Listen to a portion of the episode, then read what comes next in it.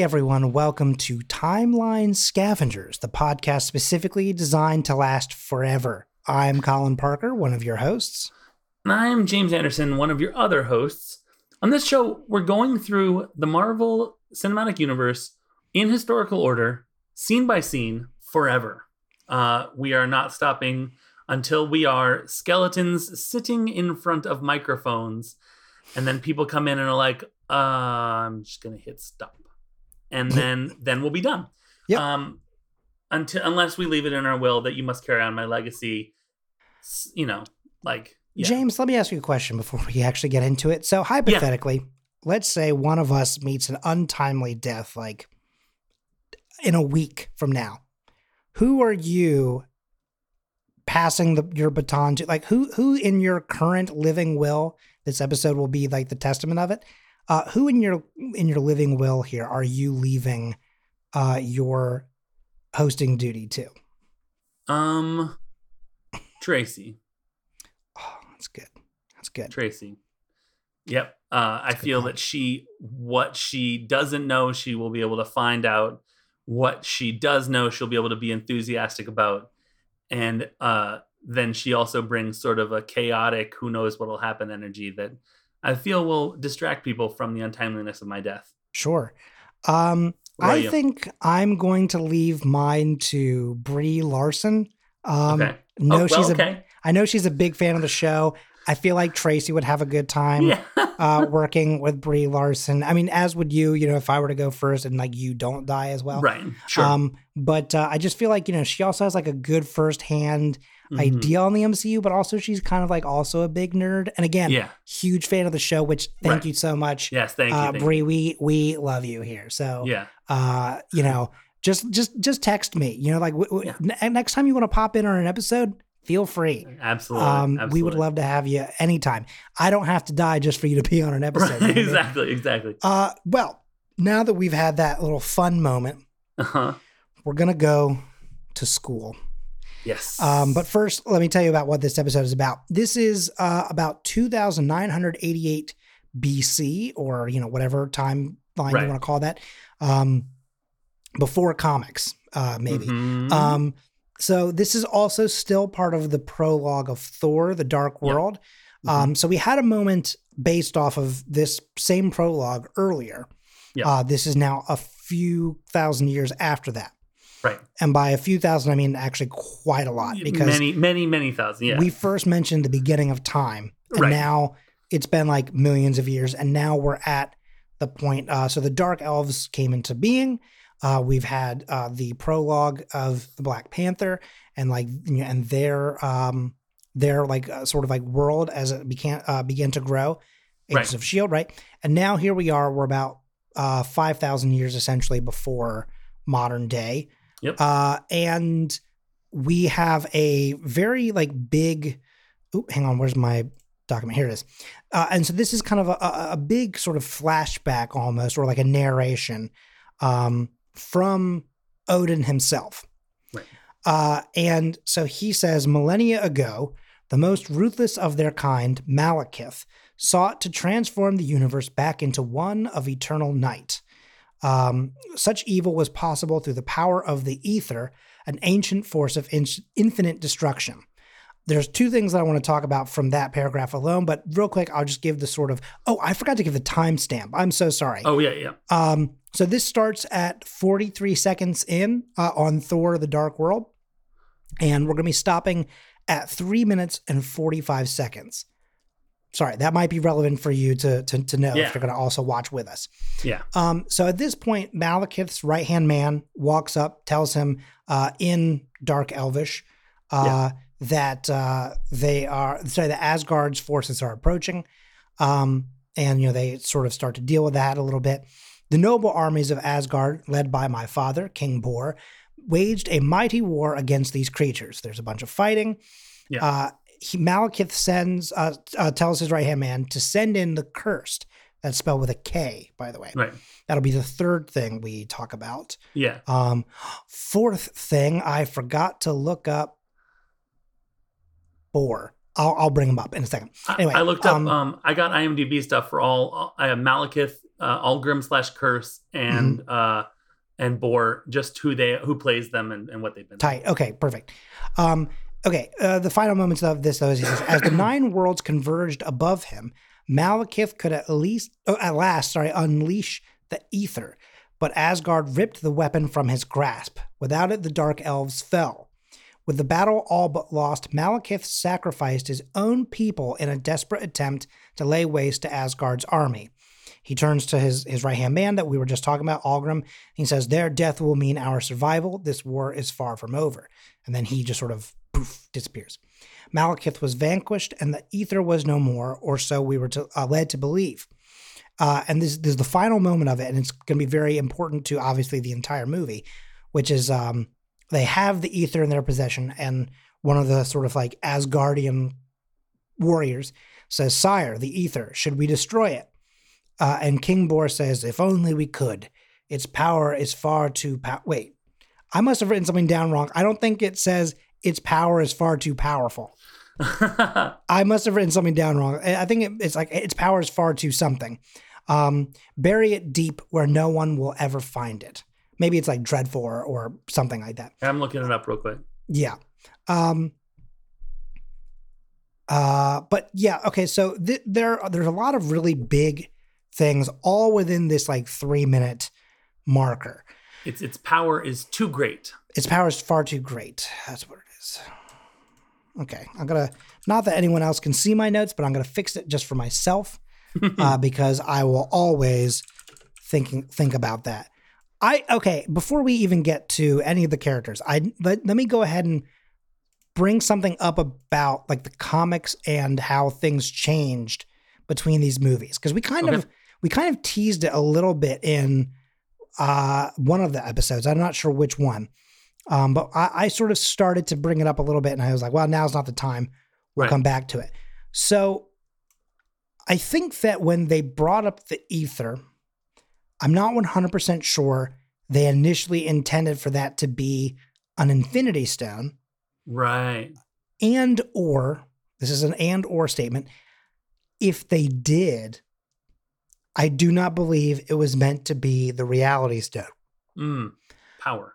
Yes, exactly. So let, let me break that down for you. So technically, this is also the first iteration of a Infinity Stone that we have seen in the MCU, at least historically speaking, right? Right. Right. Right. Yes. Um, in the timeline.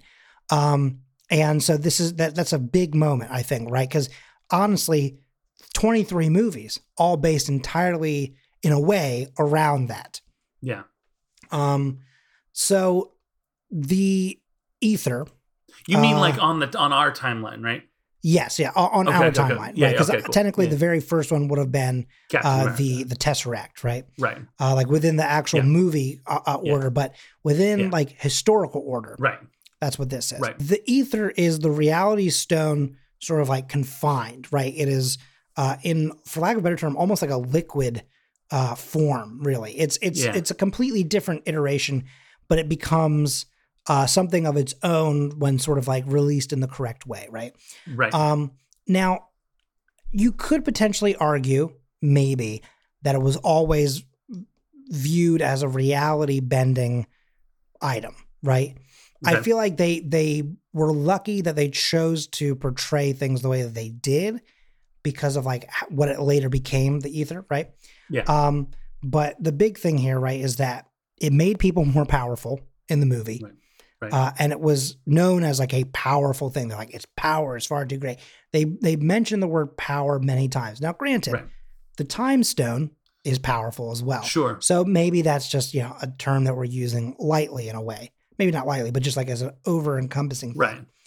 But the thing is that in the original comics, the uh the red uh power not not let me try this again. The red infinity stone was power, Okay. Interesting. right? Yeah. Interestingly enough, though, I've when I was looking it up to to bring it up, there have been uh in a way three different iterations of the Infinity Stones Oh. um between the MCU and the comics. okay. Uh, so in one iteration, uh, it goes red power, orange time. Sorry, there is a train going by me.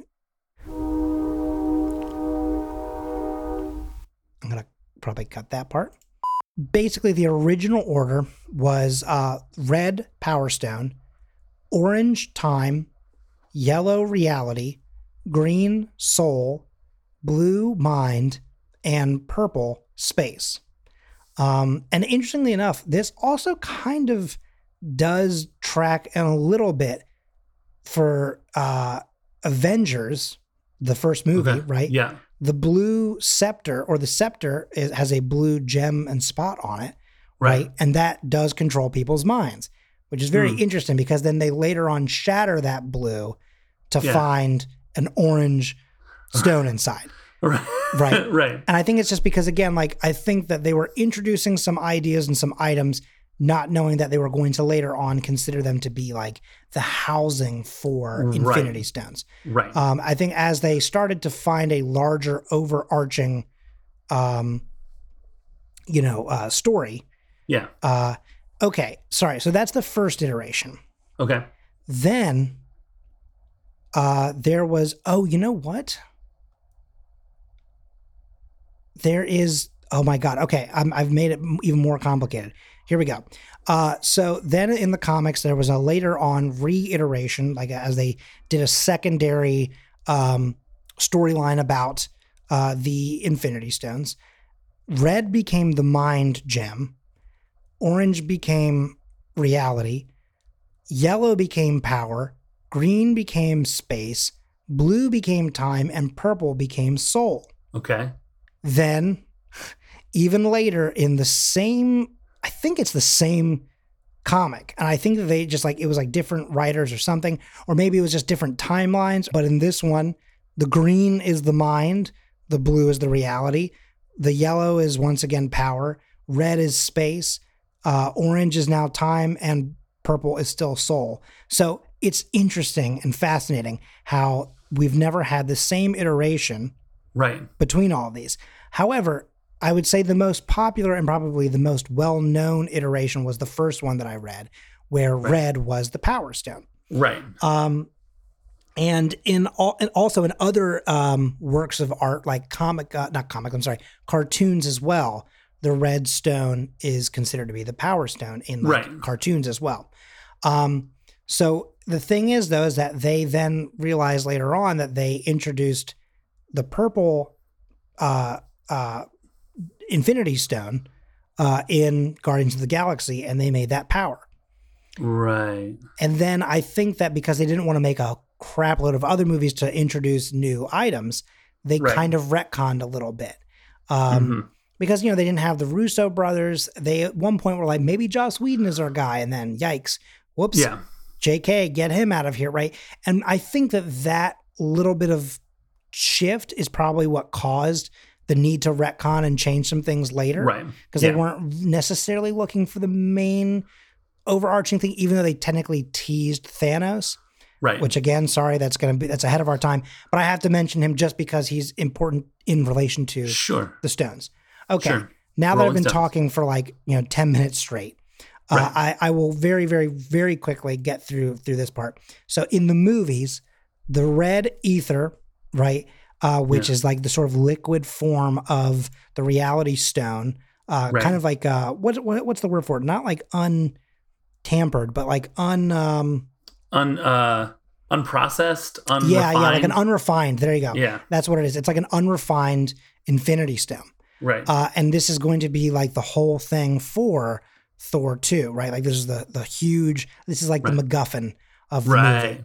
Right. Right. Um but I just basically pictured, oh yeah. I just pictured Thor and Loki uh, like Pulp Fiction, and they open the the briefcase, and it's just the Power Stone glowing at them. mhm. and he's like, We good? We good? Oh, what? Oh, mm, mm. yeah, yeah, yeah, yeah, yeah. Um, so yeah, so basically the re- the reality stone. This this is where it gets introduced. Um, so the reality stone was first introduced though in the comics in uh, Avengers Annual Number Seven in August 1977. Uh, this is this is actually very funny to me because the reality stone, even on the Wikipedia, not Wikipedia, but like on on like the wiki and like all the information for these things. yeah. What I really love is that the reality stone they are going based off of color and stuff like that. um, or something, or like just I don't even know how to describe this. So it's originally the Power Stone Avengers Annual Number Seven, August 1977, as the Soul Gem in Thanos Quest Number Two, October 1990. Then as the Reality Gem in Captain Marvel Volume 7, Number 126, which is November of 2017. Uh, and then Mm. once again uh, dropped in as the Reality uh, Right. Stone within the MCU.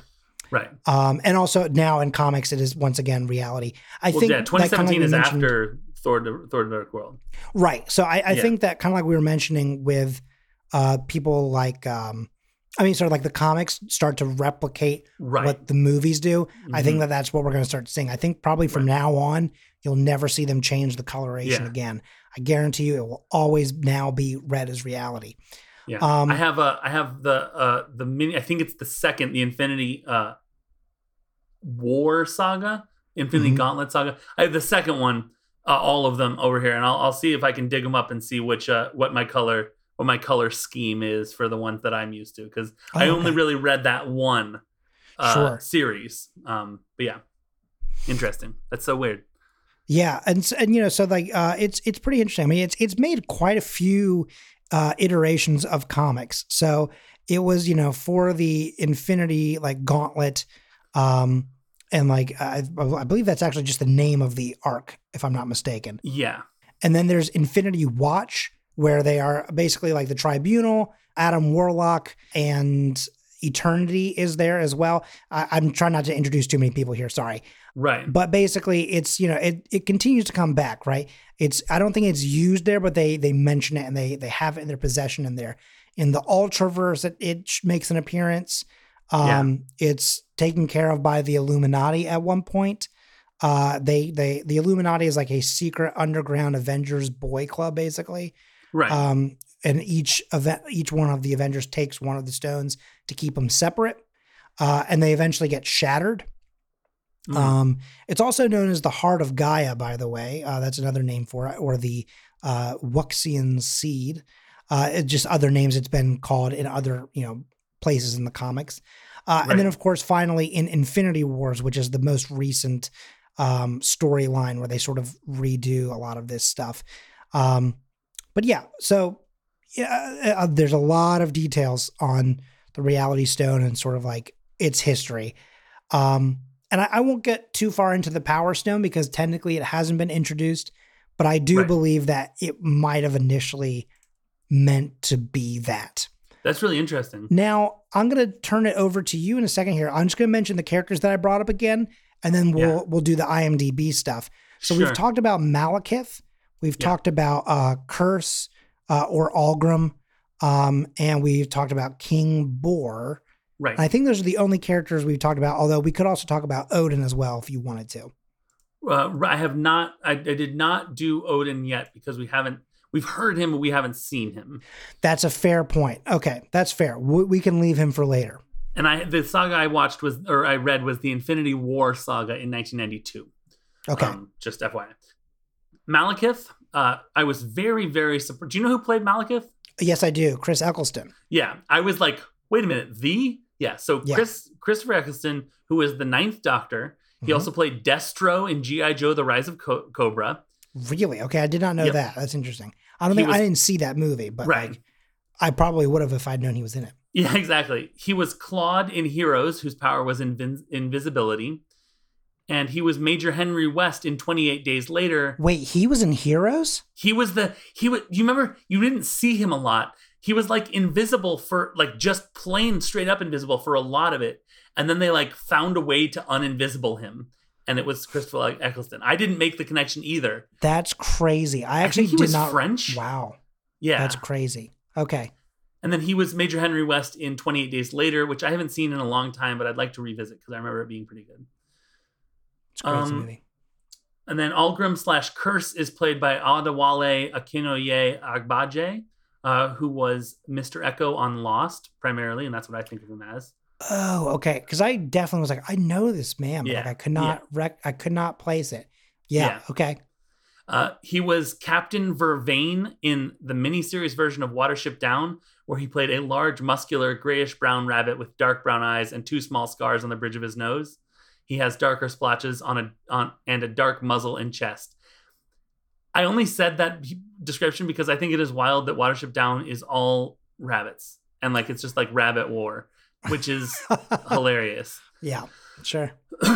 um, and then he was Killer Croc in Suicide Squad. Um, oh, sick. Okay, yeah, yeah, okay, yeah.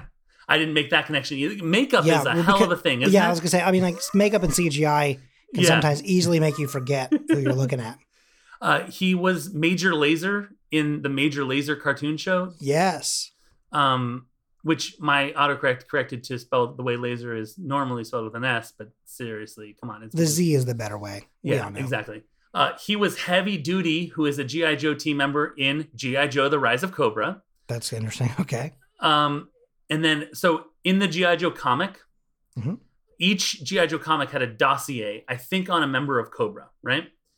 So the issue of G.I. Joe where Heavy Duty first appears, the dossier is Destro. And I was very Hmm. tickled by that because that's who Christopher Eccleston plays, the guy Yeah. who plays his boss in this. That's interesting. Um, what a weird yeah. little parallel. and then he was Hitu in Ace Ventura when Nature Calls. And I was like, he was what now? Um, I, I have not Nature seen that movie in so long, so me I'm neither. Bringing any it's bells. I recall I think that the only part I recall I can just bring up in my mind it's like, you know, lives in my head rent free Sure. and I'm good I think for any of the rest of it. Um Yeah. And then finally Bor I didn't hold on one sec. I'm sorry. I, I was so into who he played that I didn't actually write down um That's fine. I mean, while you, while you're doing that, I my thing is, I feel like this is the only time we ever hear about Bor or mention, like mention or see him. right. which yeah, I agree. I agree. It's and like like it's I think his name is technically uh Odin Borson. Yeah, well, because you're always the son of Right. Or Right, daughter so- of. Yeah, exactly. right. So like you know, he's Borson while while Thor is Odin's son. Right, exactly. Hold on. I yeah, here he is. Oh, Tony Curran or Tony Curran, perhaps. Um, he played Finn in Daredevil, the head of the Irish Mafia. Oh, interesting. Yeah, Okay, yeah, another double right? MCU person. Okay. Exactly. Uh, he was main black suit agent in X Men First Class. So who knows? Who Yeah, on Earth knows? anyone. Yeah, exactly. Uh, he was Vincent Van Gogh in Doctor Who. that's Right? that guy. Yeah. Again, it's fascinating because like again, he's got a big ass helmet on. Right. You know what I mean? So it's like Yeah. that could have been anyone in that suit. That is fascinating. yeah. Like the way that this sort of stuff works. That's crazy. All right. Anyway, He was Marcus in Underworld Evolution. I've never seen any of the Underworld movies, but I guess I could check them out if, uh, you know, I needed to. Um, he was Rod Rodney Skinner in The League of Extraordinary Gentlemen. Uh, he was basically the Invisible Man. They Mhm. couldn't use the name of the actual guy who was in H.G. Wells' Invisible Man, uh, H.G. Wells' Invisible Man, because it was like copyrighted or something. Hmm. So they used Rodney Skinner, and Skinner is the name of like the street where the Invisible Man lives or something. And then finally, he was uh, a character named Priest in Blade 2. And I wrote as parentheses, a vampire named Priest, not a priest. So, really? Okay. yeah. I thought that that was just saying he played a priest in that movie. no. That's funny that that is what it Yes. and you look on. IMDb, it's like Priest in Blade 2. I was like, well, Blade 2 could have a priest in it. But yeah, it's he plays a guy named Priest That's so in- yeah. weird. And I think that's where I can picture him with red eyes. And I think it must be from Blade 2. Because all the rest of the pl- things that I would have seen, which I've listed here among others, um, he there's no reason why he has red eyes. So I think I remember him from Blade 2. But that is who plays uh, King Boar, the great and wild boar. Um, and that is all I have for IMDb stuff. Okay. So uh, I'll work our way backwards here. This is something that's very interesting, by the way, Yeah. um, because I was just kind of curious about this. At least within the MCU, uh, I I didn't do any research on this for the comics, and but I, I don't think that this is going to really matter that much. Bor, right? Uh, Odin's father. Uh, he is listed as Bor Burison, right? B U R I S O N. So I was like, oh, I don't think I've ever, heard of him, right? But Thor does mention him once in Thor, the first Okay. movie. saying, Since the days of Bor and Buri before him, we have protected the nine realms, right? And the reason for that is that Love Buri was the first king of Asgard. Right. So it shows how long these guys live, Oh yeah. right? I mean, like they live like millennia. Right. Um, so you know, uh, Buri uh, was the first king of Asgard, and then was the father of Bor, who is the person that we see here fighting Malekith and um, uh, and, the Dark Elves, which shows that like Buri was there from like the dawn of time, basically, until Right. like the mid. I mean, at the very least, until like the 200 BCE era, right? Two thousand. Um, yeah. Yeah. Or 2000. I mean, I'm sorry. yeah. Um, but yeah, so then Bor Borison, um, he shows up. He's the Asgardian king. He's the father of Odin. So his first appearance in the comics, though, uh, is in Journey into Mystery number 97 in October of 1963. Oof. Uh, and interestingly enough, they they uh, showed his death. I think they probably talked about it a few times, but they actually did like a flashback and actually showed his death in April of 2009 in Thor number 600, um, which is quite a while. That I mean, he was probably maybe already dead, but uh, and very differently shown uh, b- between comics and movie. Which um, journey into mystery was um was Number in? 97. Okay. All right. So was- all right. Uh, Eighty three was Thor's first appearance. So that was I was just checking up on that. Interesting. Okay. Yeah. Um yeah, so he's uh the he's the Sky Father, right? He's the sort of former uh king, uh, not sort of. He is the former king of of Asgard. he's now uh deceased. And you know, so he was he was there for a bit. He was trapped in the snow for a long time. Uh and I believe uh, hang on, it looks like uh he led the forces with uh with his son Odin by his side. That's when they fought the frost giants, which I'm assuming like this is in comics, right? I'm assuming this is when, uh, oh, yep, sure enough. Look at this right here. Bor promised Odin that he would bother him no more if he took in the son of a fallen king and raised it as his own. Not a week later, Odin killed the father of Loki, who was a king. So Odin took Loki into his house to appease his father and set the events of his own doom into motion, which I think Mhm. is very interesting. Um, uh, so yeah, so you know, basically, Bor was around for for quite a long time. He was, uh, he's, you know, when you look at like the power grid of people, his Yeah. durability is a six and his strength is a seven. Not a very smart man, not a very fast man, but he Uh, knows what love but a, is. but a mighty, mighty man indeed. Yeah, exactly. He's also uh, one of the few people in like in comic history worthy of wielding uh, Mjolnir. Mm. I, I wonder if that's probably just really something that gets handed down. But I don't know if I've ever seen or heard of Odin being able to lift it. I'm sure he did, right? Because he created it, or well, he not made it, made it. But you know what I'm saying. Anyway, Right. sorry, I'm getting off topic. Uh, okay, so that's Bor, uh, and then you know here in the movie, of course, this is like the only time we see him, and he's he's mentioned again in in movies, right? But this is the only moment that we see him taking the victory over Malekith and the Dark uh, Elf al- army during that first battle of Svartalfheim. Uh, love that word. Uh-huh. I'm gonna be sad when we no longer say that word. And so then working our way backwards, right? So that's Bor, that's the whole family tree line, right? You have Kurse, which is sort of what they based some of the designs for like, you know, the other people in the movie, right? And sort of like what they they dealt with. So when they gave pieces of the ether to their fighters to make them more formidable, make them sort of more monstrous, uh, and you know, give them an advantage, um, they became cursed, right? You would Mm. say set in the Kursed, which was um, K U R S E D. Uh, Right. And then his right hand man, Algrim, uh, later on also becomes a cursed uh, and becomes a much larger and badder version of these Yeah. things than we've ever seen, which is, I think, Yeah. probably why he just ends up with a nickname Kurse.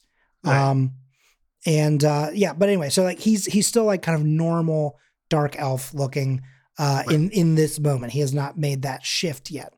Um, Right. But he was like the right hand man and, and was there to help in that battle. He's the one that tells him, "Oh, Asgard's approaching," all that other stuff, and he's the guy that Malekith turns to to say, "Send them in." right. And Malekith, this is the, kind of like the, the big bad of the whole movie. And I was kind of hoping that he might make another appearance, but you know, uh, obviously there's a reason why he would not.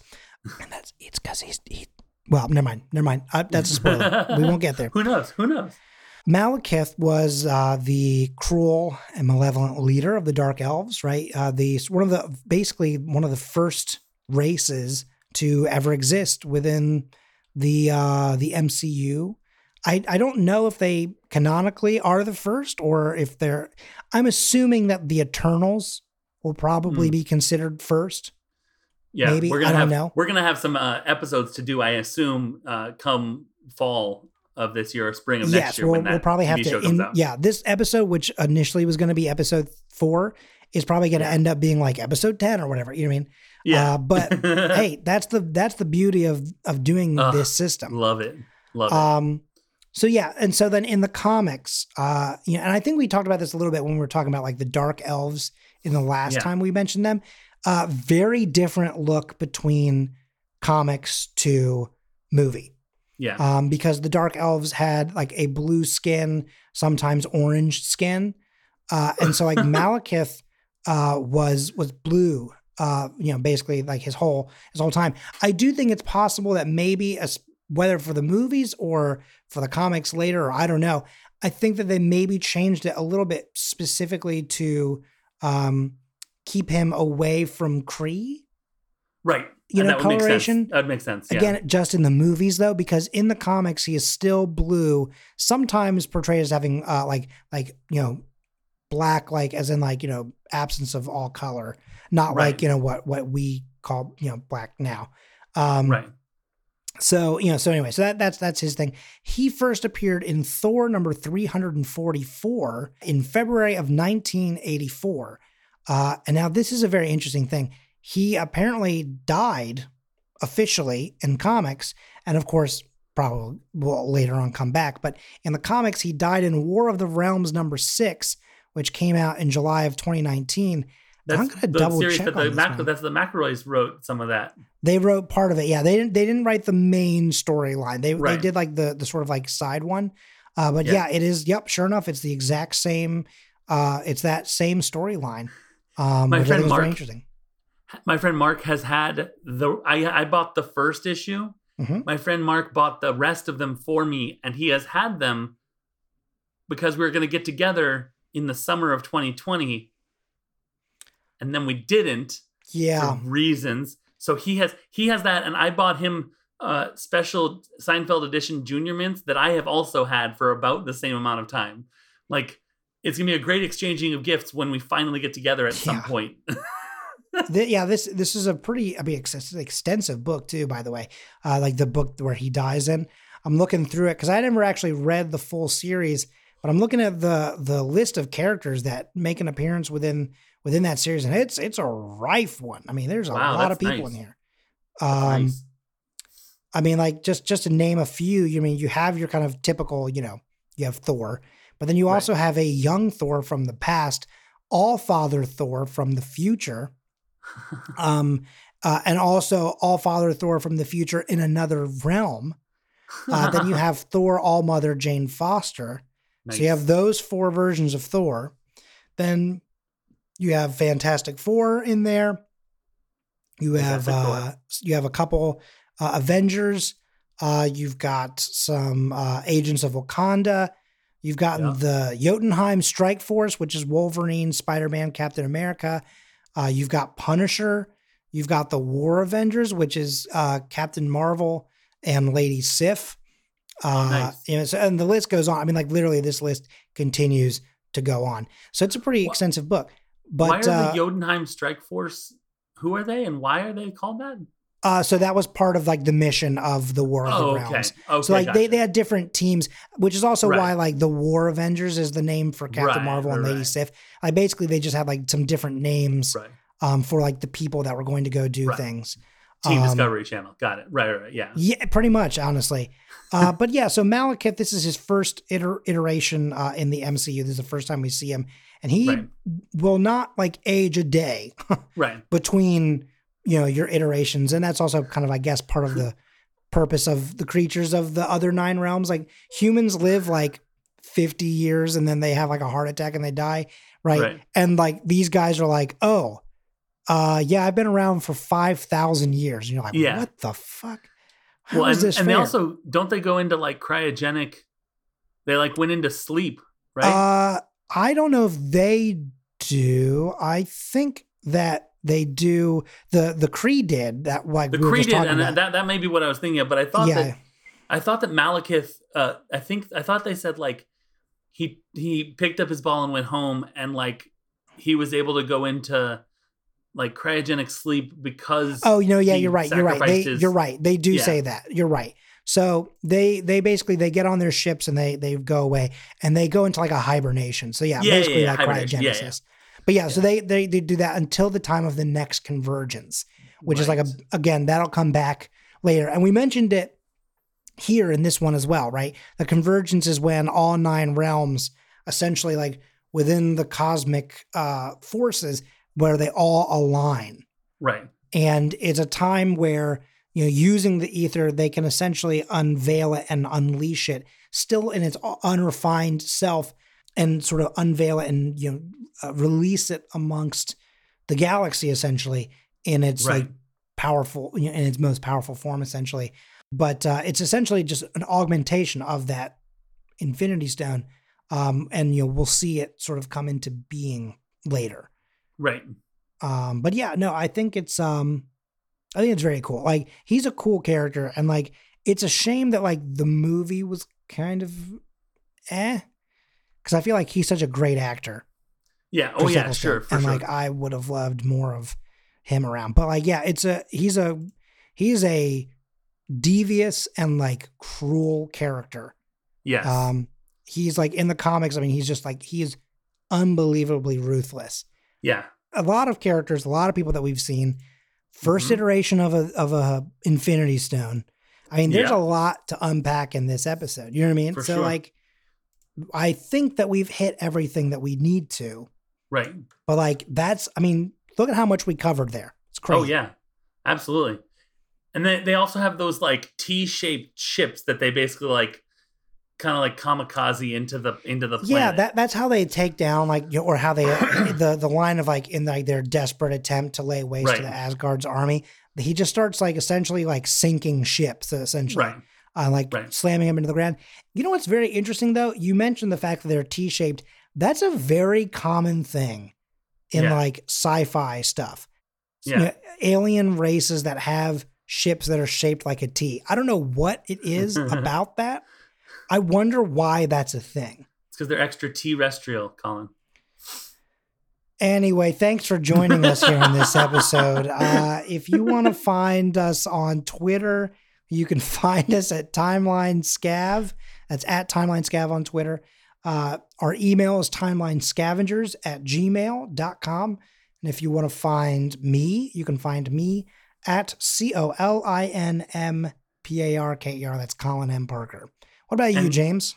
You can find me at unabashed James, and I just realized that how come I'm not at punabashed James? And I don't really understand why that hasn't been a thing. Probably not enough space.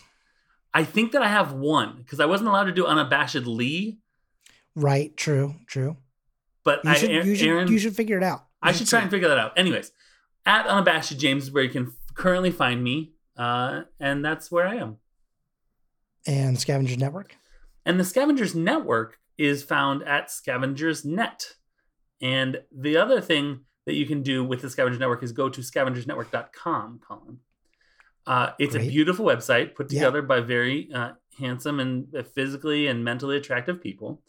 Um, Thank where you. you can you can find uh, pictures of people that are on Scavengers Network shows. You can find players.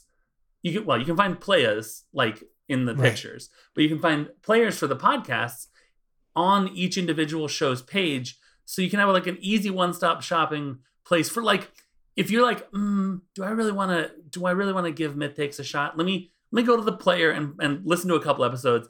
Then I'm gonna go subscribe. It's kind of like a nice little taste tester, huh? Thing Yeah. for you to to do uh, on the website. And then of course there's also a merch store where you can find all sorts of merch for various shows. Yeah, and you can also, if you uh, want to find other ways to support us, you can go to patreon.com slash the scavengers network. For just $2 a month, you get all the bonus content of, uh, of a whole bunch of shows, uh, this one included. We, Yeah. at the time of recording, have not put anything up there just yet, but trust me, we've we have so many ideas and plans.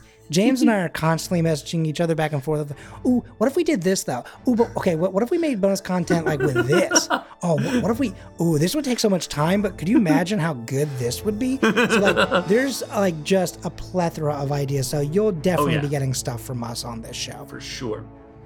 Uh, and once again, Brie Larson, hey, Yeah. at us. You know, just let us know when you're ready. Again, I do not have to be dead for you to come on the show.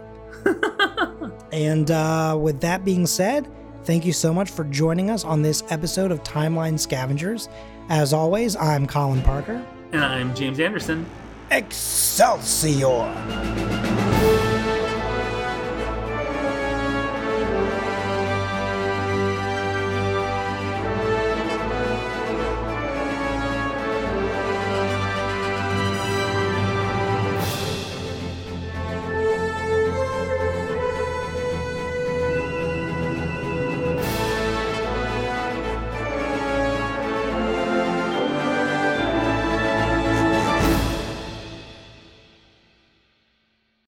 Podcube, podcasts from the past delivered to the future. With Podcube's pseudo-linear 4D adiabatic qubit streaming technology, you can select any point in history and record it for personal gain. What was the group dynamic with Australopithecus? What brand of cigarettes did the Spanish Inquisition smoke? Was Leonardo da Vinci a pants guy? Or a shorts guy? You can discover with Podcube. Listen for yourself to the flagship Podcube podcast, Alabaster's Haberdashery, recorded on location in 1880. Simply search Podcube, all one word, in your podcast app.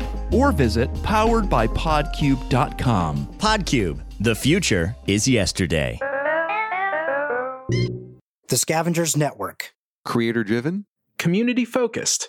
Treasured content.